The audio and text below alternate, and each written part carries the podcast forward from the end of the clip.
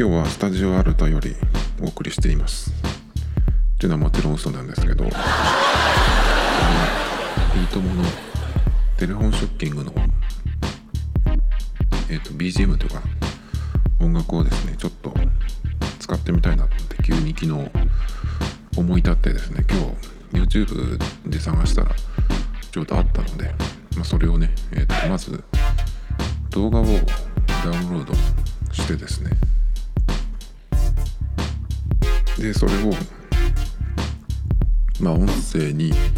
え、音声だけ抜き出すっていうか音声だけのファイルに変換したんですけど結構それ Mac だと簡単にできるんですよね。でファイルを Mac の中にあれば Finder でそのファイルをえっ、ー、と2本指タップ2本指クリックしてもらうとメニューが出てくるんですね。でそこにまあエンコードっていう,、え、いうのがメニューが出てくるそれをやるとえっ、ー、とまた違うウィンドウが開くんですけどそこで、えー、オーディオのみオーディオファイルのみとかっていうのが選べるのでそれをやるとですね勝手にそのオーディオだけのファイルを作ってくれるのでであとはまあ好きなようにね、あの使うっていう感じなんですけど。えっ、ー、とですね今日、えー、あじゃないや昨日か。昨日からマイクを変えてえっ、ー、と手話の MV5、MV5 ですねっていうのにして昨日とりあえず撮ってみました。で昨日撮った段階ではそのマイクを使うのがその収録の時が初めてだったので収録した後、えー、編集する時に聞いてみてどんな感じになるのかなっていうのを、まあ、昨日聞いてみたんですけど、まあ、そんなにあのものすごく変わったクリアになったっていう感じはそんなに今のところはしないんですけどでもちゃんとねあのやっぱりこのマイクの効果は出てるなと思ったのが声の大きさがいつも僕は割とその GACKT スタイルって言ってるんですけどあのあんまりその不自然にねその声を張らずにボソボソと喋る感じで無理なくやってるんですけどそうすると、まあ、今までは iPhone のマイクで撮ってその音声ファイルをえーと、Mac に入れてで GarageBand に入れてっていう、流れなんですけど GarageBand に入れた時にその声をちょっと持ち上げるのにねえっ、ー、とコンプレッションっていうところを、えー、上げたりとかあとはですねまあいくつかなんかこのつまみみたいなのをねひねって調整してあとはやっぱりそのもともとそのすごくクリアな音っていうわけじゃないのでリバーブをちょっとかけてですねなんかそのお風呂で喋ってるような感じになってるんですけどでも実際はその後ろに BGM がずっと流れてるのであんまりそのリバーブの感じはそこまではしないかなと思うんですけどでその iPhone で撮ってた時はあの音量をねちょっと大きくするようにその辺を調整してたんですけど昨日撮ったえ初めてねこのマイクで撮ったやつを聞いてみたらですね、まあ、同じように喋っているんですけどマイクとその口の距離も同じくらいだと思うんですけどやっぱりねちゃんとさすがあの専用のマイクっていうだけあって音量は特に上げなくてもちゃんと聞き取れるようなね感じになってたのでまあその辺はね良、かったかなと思います。で昨日はこのマイクを iPhone につなげてで iPhone の Shure の MOTIV MOTIV っていうのかな？そのアプリで撮ったんですけどこのマイクは買った時にケーブルが2本ついていて Lightning につなぐのと普通の USB-A でつなぐ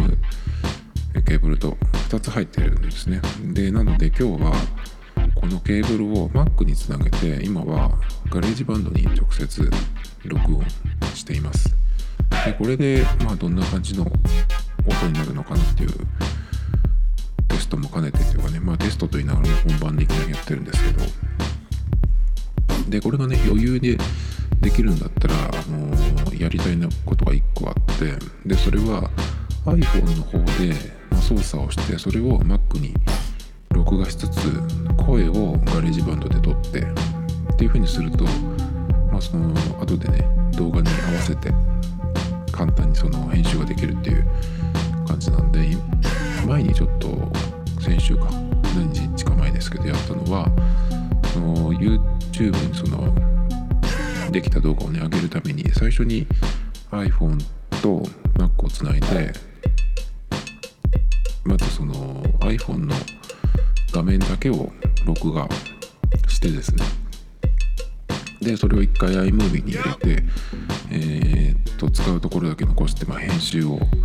終わらしてでそれを再生しながら iPhone の方に声を録音していってでその録音したファイルを Mac に入れて、えー、 GarageBand で音声だけ編集しでその出来上がった音声ファイルを最終的に iMovie に入れてっていうのをやったんですけど今度ねこのマイクがあることで、ね、一発でその iPhone を操作しながら同時にあの録音ができるのでちょっとねそれも明日とかにやってみたいなと思うんですけど。でそうですねやってみて。そうえっ、ー、と前に使ってたその録音用に使ってたアプリがえっとですね何ていう名前か忘れちゃったんですけどあの普通の iPhone のボイスメモじゃないんですよ。まあよくあるやつで PCR 録音とかってやつかな。ちょっと変わったやつなんですけどでそれっていうのが設定がですねえっとファイルは WAV ですね。Windows なんとかってやつかな。WAV よく言うですね。WAV ですね。でそれで 44.100kHz で16ビットっていう、ファイルですね。でビットレートが128でしたね。で昨日モーティブで、えー、撮ったやつは同じファイル WAV ファイルでこれが 48kHz の、えーと、24トかな。ビットレートはちょっと不明なんですけど、まあ、最終的には GarageBand でえー、と書き出す時に128にするのでまあそんなにその辺は気にしないですけどまあそんな感じでちょっとそこも違うのででもそれでもそんなにね昨日最終的にそう出来上がったファイルはそんなにはのすごく音が違うっていう感じはしなかったのでもっとねちょっと使いこなしていっていろいろ設定とか変えれたらあの変わってくるかもしれないんですけどあんまりでもねそんなにいじらないと思います。一応これはあのナレーションモードみたいのでね撮ってるんですけどもうそんな感じですね。で今日は本題はですねえっと昨日は確かえっと冬物の洋服の選び方みたいな話をしていてあそう昨日ねそうやってちょっとね僕はその自分のそのポッドキャストのポリシーというかねあの作り方の自覚が足らないなと思ったことがあってまあその自覚っていうと大げさなんですけどこれはこのポッドキャストっていうのは基本的にはなんかしながらちょっとそのなんだろうなそのそれのお供にねなんかなんかをしながら聞くながら聞きするっていうその聞き流し系ポッドキャストと言ってるんですけどなのであんまりそのねあの集中して聞かなくてもいいような感じ。っていう作り方をしてるんですけどなんかねその自分が今その喋ろう今度これ喋ろうと思ってるっていうメモみたいのねいっぱいのメモに入れてるんですけどそんなちゃんとやらなくていいんじゃないっていうね思い出してですねもっとこうもっと適当にやろうと思ってっていうのをね思い出しました。で昨日はねあのまあととにかく寒さをなんとかしようっていうようなねそういうたわいもない話だったんですけどそれでまあ思い出したんですけど香水も衣替えをしてるんですね僕毎年。でその話をしようと思って。えー、っと香水は僕はほぼ毎日つけて出かけます。結構もうどのぐらいかな。いつぐらいからつけてんのかな？二十歳ぐらいからつけてんのかな？最初はでも高校生の頃とかにつけてたんですけど高校の時って結構あの香水つけてる人多くて教室の中が臭かったんですね。あのもう入ってくる時にあの一番匂いがきつい人は自分が一番後ろの席にいても前のドアが開いた瞬間にもうその人の匂いが後ろまで届くぐらいねそのめちゃくちゃなつけ方をしてた人がいたんであんまり学校にはつけていかなくて半日の日土曜日とかにちょっとだけつけていくっていうねちょっとその気分転換的なつけ方をしてたんですけど。まあさ本格的につけるようになったのは二十歳ぐらいかな19とか二十歳とか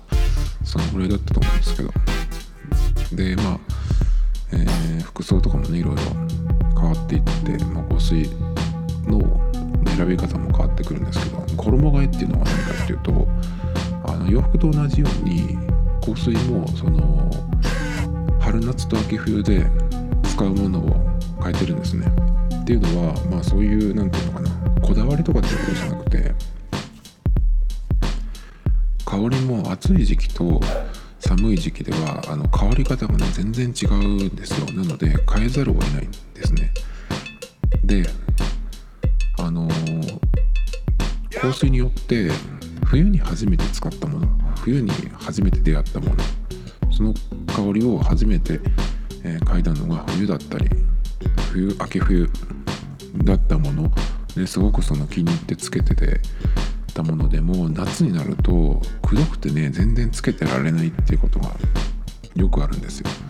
反対にあの夏に初めてその香りをね嗅いでそのたりとかつけたりしたものでもちょっとなんかいまいちかな。きついかなと思ったものでも冬になってあの改めてねそれをつけてみたらすごい良かったっていうこともあるんですよ。特にメンズの香水ってあの重たい香りとかね結構ダンディーっぽい感じの重い濃い香りのものもあるんですけどそういうものほどあの夏よりは秋冬につけた方があの良かったりするので。なんとなくちょっとこの香水いいんだけどちょっときついかなとかって思ったものはもしそれが最初にあの試したのがあったかい時期特に夏に近い時期ね汗をかくぐらいの時期だったらちょっと置いといてあの冬になった時にまた試してみるといいと思います。そうするとあの全然ね違ってくるので特にその冬に合うものっていうのは寒くなる季節が寒くなるほど良くなるっていうのは僕のあの感じですけど。っていうことがあるのでそういうわけであの香水のねえーと、衣替えをしてますで中にはね通年使えるものもあるんですよ。僕が今でも使ってるものだとエルメスのナイルの庭とかねこれナイルの庭って言われても分かんないと思うんですけどもしね香りを嗅ぐことがあったらあのちょっとね嗅いでもらうとこれ結構ね今他のえっ、ー、とか化粧品メンズの化粧品とかによく使われてます。パクられてる香りですねまあもちろんオリジナルとは違うんですけど、えこのナイルの庭地中海の庭っていうのもありますけど割とこのエルメスの庭シリーズの最初の方あと有名なやつで言うとブルガリのプールオーブンっていうねよくその香水をつけ始める人が割とその最初の一本として使うものですね。それとかあと CK1 とかも割と通年使えるかな。でこの辺の香りっていうのは割とライトな香り。さっきその夏だとちょっとくどくて冬になると良かったりするっていうのでその重たい重めの香りっていうのがねその冬になると良かったりするって言ったんですけどそういう感じの香りとは違って結構ライトなね軽めの香りなので季節を選ばずに使えるものもあります。でも個人的にはそういうライトの香りっていうのは寒い季節にはちょっと物足りないところですぐにあの消えちゃうような気がします。実際はその香りは、えーと、ついてるんだけど人間ってその自分がつけてる香りとか自分の香りっていうのはどんどん鼻がね流れていっちゃうので同じ量つけていても、あんまり香りがしないとかって思ったりするんですね。でそれであの、効いてないと思ってバシャバシャねこのつける量を変えると自分には慣れてるからあの、あんまりね香りがしないと思っちゃうんだけど周りからするとねものすごいきつい人になっちゃうのであのつける量はね一定にした方がいいと思います絶対に。で寒い時期にね結構その今なんかはもうその重ための香りを結構つけることが多いんですけどそういう時も僕の場合はくるぶしの内側のへこんだところそこにまずワンプッシュします。でそのワンプッシュする時あのー、しっかり離して香水がねそのワンプッシュした時に霧状になるようにスプレーします。そうしないとあの近くでつけると確実にそのえーと、出した香水が全部つくんだけどでもそれだとちょっときつい。あと何て言うのかな。すごく肌が濡れる感じなんですよ。だけどそうじゃなくてしっかり離してえっ、ー、と霧状になったところでつく肌につくような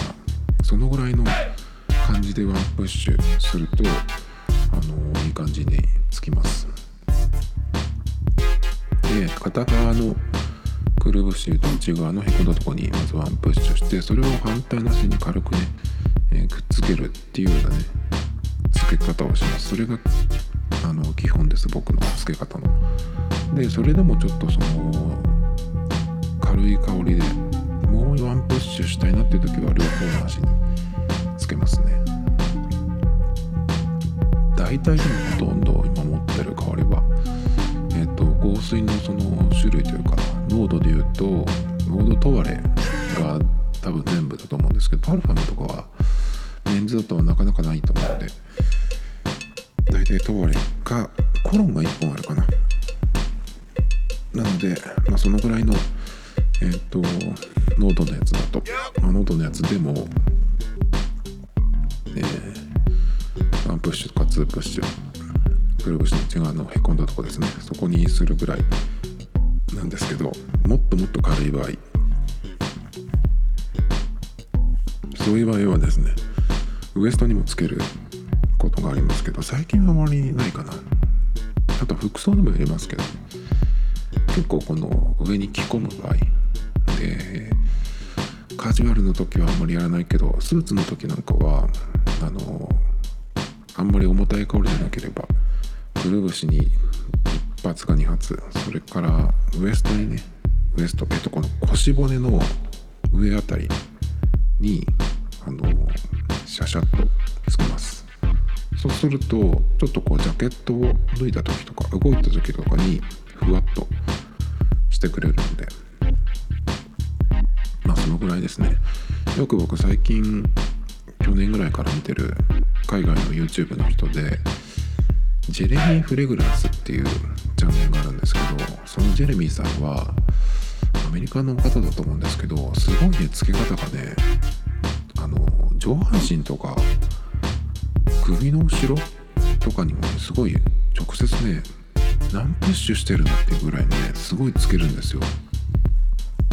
確かにね海外の人と日本ですれ違った時とかにのすごく香水のね香りが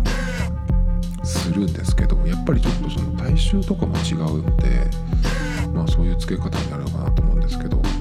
でもあの日本に住んでる日本人としてはやっぱりその湿度もあるので結構顔の近くというかね上半身につけると自分がきつくなっちゃうのでこの人たちは大丈夫なのかなと思うんですけどね。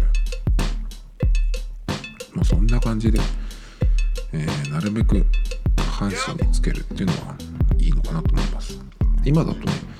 えっとブーツとか履く人はそのくるぶしにつけると、うん、どうかなっていう感じなんですけどまあ基本的に香りって下から登ってくるのであの大丈夫だと思うんですけどもしねそのブーツの中だけにそのすごく香りが入っちゃうのが気になるっていう場合は膝の裏っていうのもありです。膝の裏にプシュッとねするのはいいのかな。ただね膝の裏にした場合一発つけて最初に僕そのくるぶしの内側に一発スプレーしてそれを反対側の足にどんどんとつける。っていう風にね言ったんですけどその技はちょっとね膝の裏だと使えないんですねやっぱり。まあ片方だけにつけてもいいんですけど。まあそんな感じですね。結構ねその足につけとくと一日例えばねその仕事をしてて外で夕方過ぎた頃とかにねちょっとなんかしゃがんだりした時にあの下からねほんの忘れた頃にこうふわっといい香りがしてくるんでねそれでちょっとリフレッシュできたりするのでそういう意味でも割とおすすめですね。で香水でここ何年か僕香水に関してはもう、えー、かなりシャネラーになってしまいましてシャネルの香水がすごく自分的にヒットするものが多くてですね結構長いかなシャネラーになって。それまでいろいろ試してたんですけどえっ、ー、とエゴヒストプラチナムっていうこれは結構ロングセラーの香水ですけどこれに出会ってしまったことでですねあの結構シャネルにはまりましてこれがあのレビューとか見るとね結構きついとかっていうのがあったんでどうかなと思ったんですけど僕は自分でつけてみたらすごい気に入ってしまってもう一気に殿堂入りですね自分的には。でこれが僕的には夏にも使えてでかといってねそんなに軽いっていう感じじゃないので冬でもあのはっきりしてますねなのですごくまあ最初買った時2年ぐらいはずっとこれを中心にしてたかな、まあ、他の香水も結構コロコロ変えて使うんですけどこれは結構長く使っていましたね。まあ今でも使ってますけど。だけどね結構こっからいろいろメイシャネルは試しました。あでもその前に、えっと、アリューロームスポーツ。これもよく使ってましたね。でもこの頃ってのは割とどっちかっていうと軽めの香りの方が好きだったのでそんなには使ってなかったんですけどでその後に結構シャネルでいくつか買ってえー、っともう一本結構あのー、特に今ぐらいの寒い時期になってきてから使うものがあるんですけどナリュール・オム・スポーツのオーエクストレムっていう長い名前の香水があるんですけどこれは僕的には完全に冬物ですね。真冬になるほど合うなと思います。でえっ、ー、とアリューロームスポーツっていう香水があるんですけどそれのもうちょっとその濃くなったようなね感じなんですけど。でもねさっき言ったジェレミーさんはこれは結構夏でもっていうねというか夏の香水みたいな感じでピックアップしてたんですけど多分やっぱり季節とかその暑さが違うんで夏日本の夏だとちょっと無理かなっていう感じですね。ちょっとアメリカとかに行ってねどんな風に香るかってちょっと試してみたいですけど。それからえー、アリュール・オム・ス。ポーツとかアリュール・オムのシリーズでですね。えっ、ー、とコローニュっていうのがあってこれもね結構あの、試してたことがあったんですけどこれはレモンとかグレープフルーツの、えー、柑橘系のフレッシュな香りだったんですよね。でこれは夏に使い始めて、まあ、夏っぽいその種類の香水なんですけど最初は良かったんですがちょっとねつけてからしばらく経って自分の体がすごく汗かいたりとかするぐらい熱くなってくるとちょっとダメかなっていう。ちょっとくどい感じ。あのやっぱり日本の夏特有のあの湿度とか暑さでちょっとダメになってる感じかなっていう。でこれに似てるディオロームコロンっていうのも今持ってるんですけどそれもちょっとね近いですね。あの似た雰囲気があります。コローニほど苦しくならないかな。まあこのデュオロームコロンに関しては割とどっちかっていうと今使ってたりしますね。今使うとどうかなっていう感じで。まあ今使ってもいいんですけど割とでもちょっと軽めの感じですね。今使うには。でシャネルに戻ると戻るというかシャネルの話がずっと。シャネルだと今はブルードシャネルっていうイストプラチナも抜いたかもしれないっていうぐらい気に入ってます。これは最初は真夏に知ったんですよ。であの最初は香水じゃなくてなんだっけなアフターシェーブローションっていうひげ剃った後に使うローションバシャバシャとねその保湿に使うのでそのまあ香水をの香りを使ったものっていうのがありましてでそこでその Bleu de Chanel のアフターシェーブローションを初めてその香りをね使ってみたんですけど最初はそのアフターシェーブなので顔につけてしばらくしたら消えてく微光性みたいなね感じかなと思って使ったんですけどまあこれがですねすごい強くて顔につけるってことはずっとこの鼻の下にその香りがついてるっていうことでもう一日中ねその香りがはっきりしててちょっとねきつくてもう本当にこの香り嫌っていう風になってしまったんですね。でしばらくえー、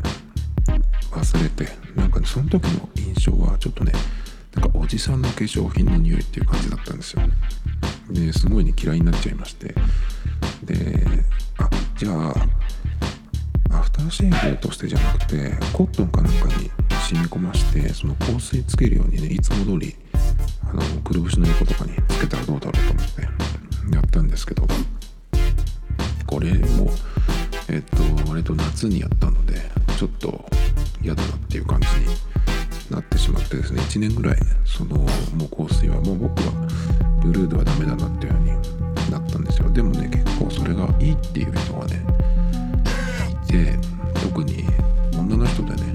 あれがすごい好きで自分でもつけるとかっていう人がいてそんなにいいかなと思って。でしばらくして真冬になった時それが去年かな。急にちょっともう一回試してみたいなと思って。であの百貨店のシャネルのカウンターに行ってですねそれをちょっと試して。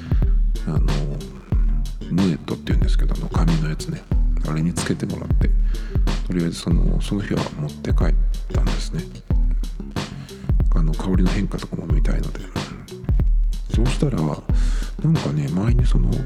すごい嫌だった。嫌になってしまってね。その時の香りと全然違ってあれこれ好きかもと思って。でも体に自分の体につけたらまた違うのかなと思って。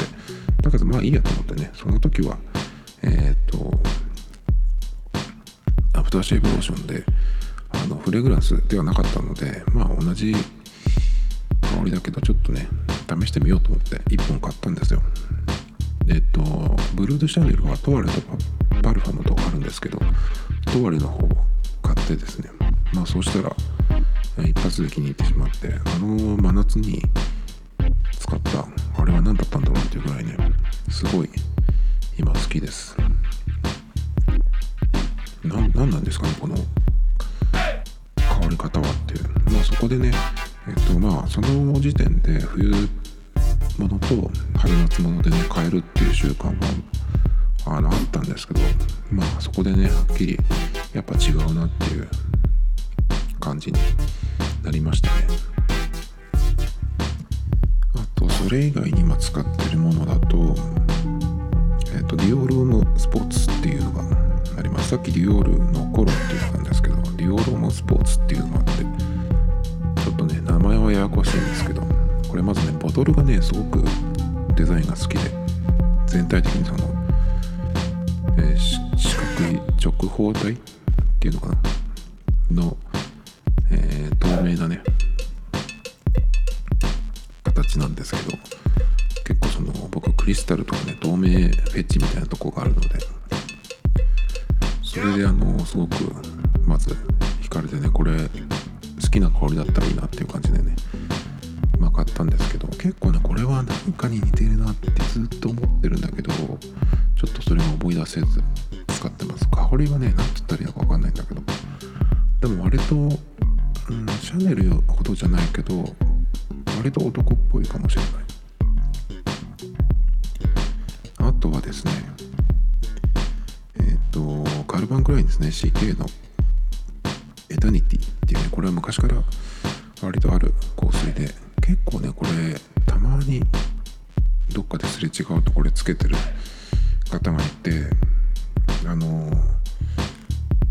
うちょっとねおしゃれな人だったらいいんだけど頭からつま先まで割と適当な格好をしてる人がねなんかたまにちょっと香水つけてみましたという感じでつけてたりするんでカルバンくらいの場合はあのどこでも入手しやすいんですよね。ドンキとかでも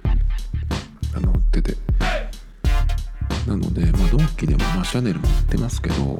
で値段がねやっぱりカルバンクラインって安いんで手が出しやすいんですよね。なので、まあ、これはねえっとなんか服装とかをよく考えて上手にこの格好にでこの場面でハマるっていう時にね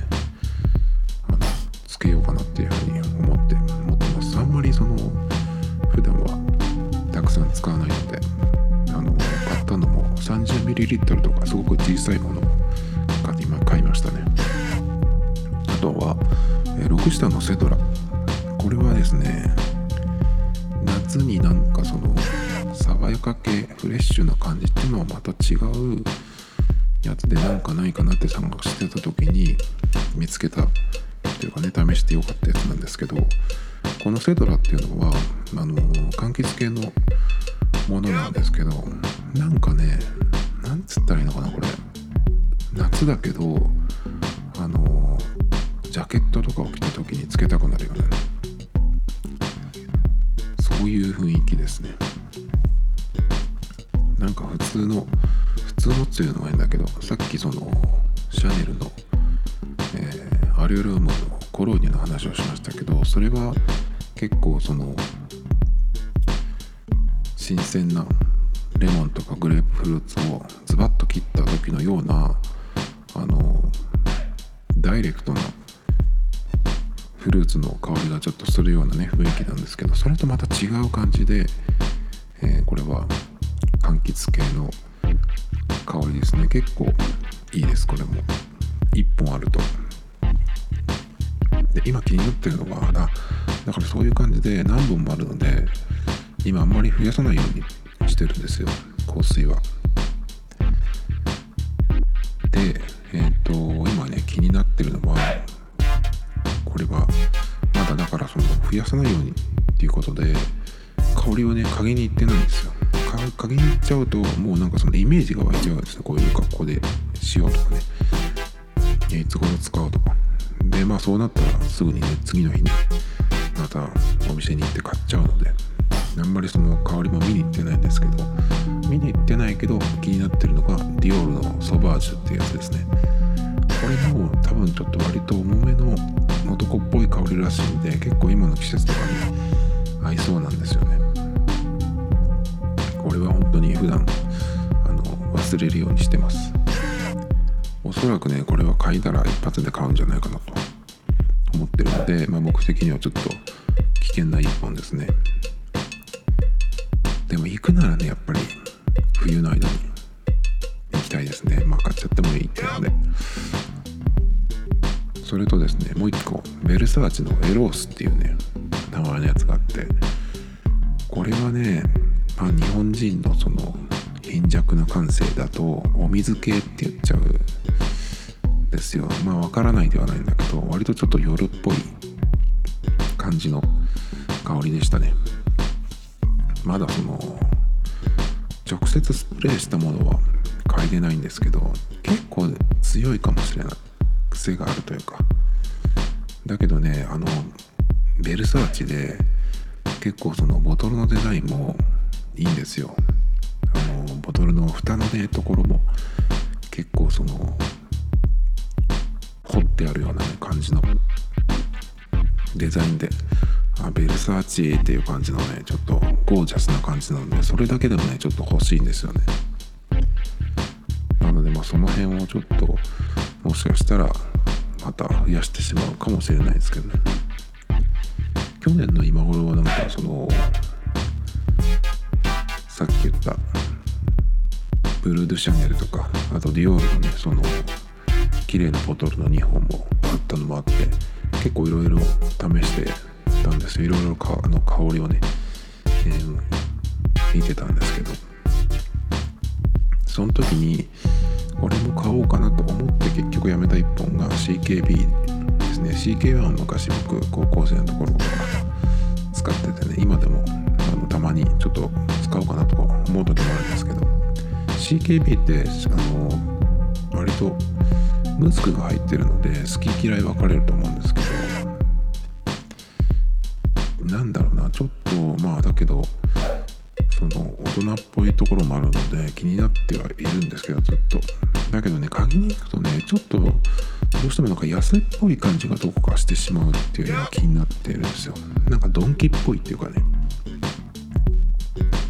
チープじゃなくて安っぽいの方になっちゃう。でもまあロングセラーな香水なんで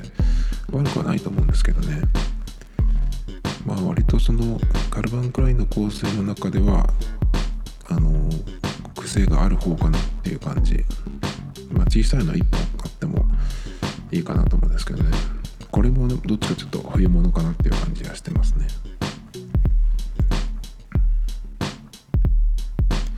まあ香水は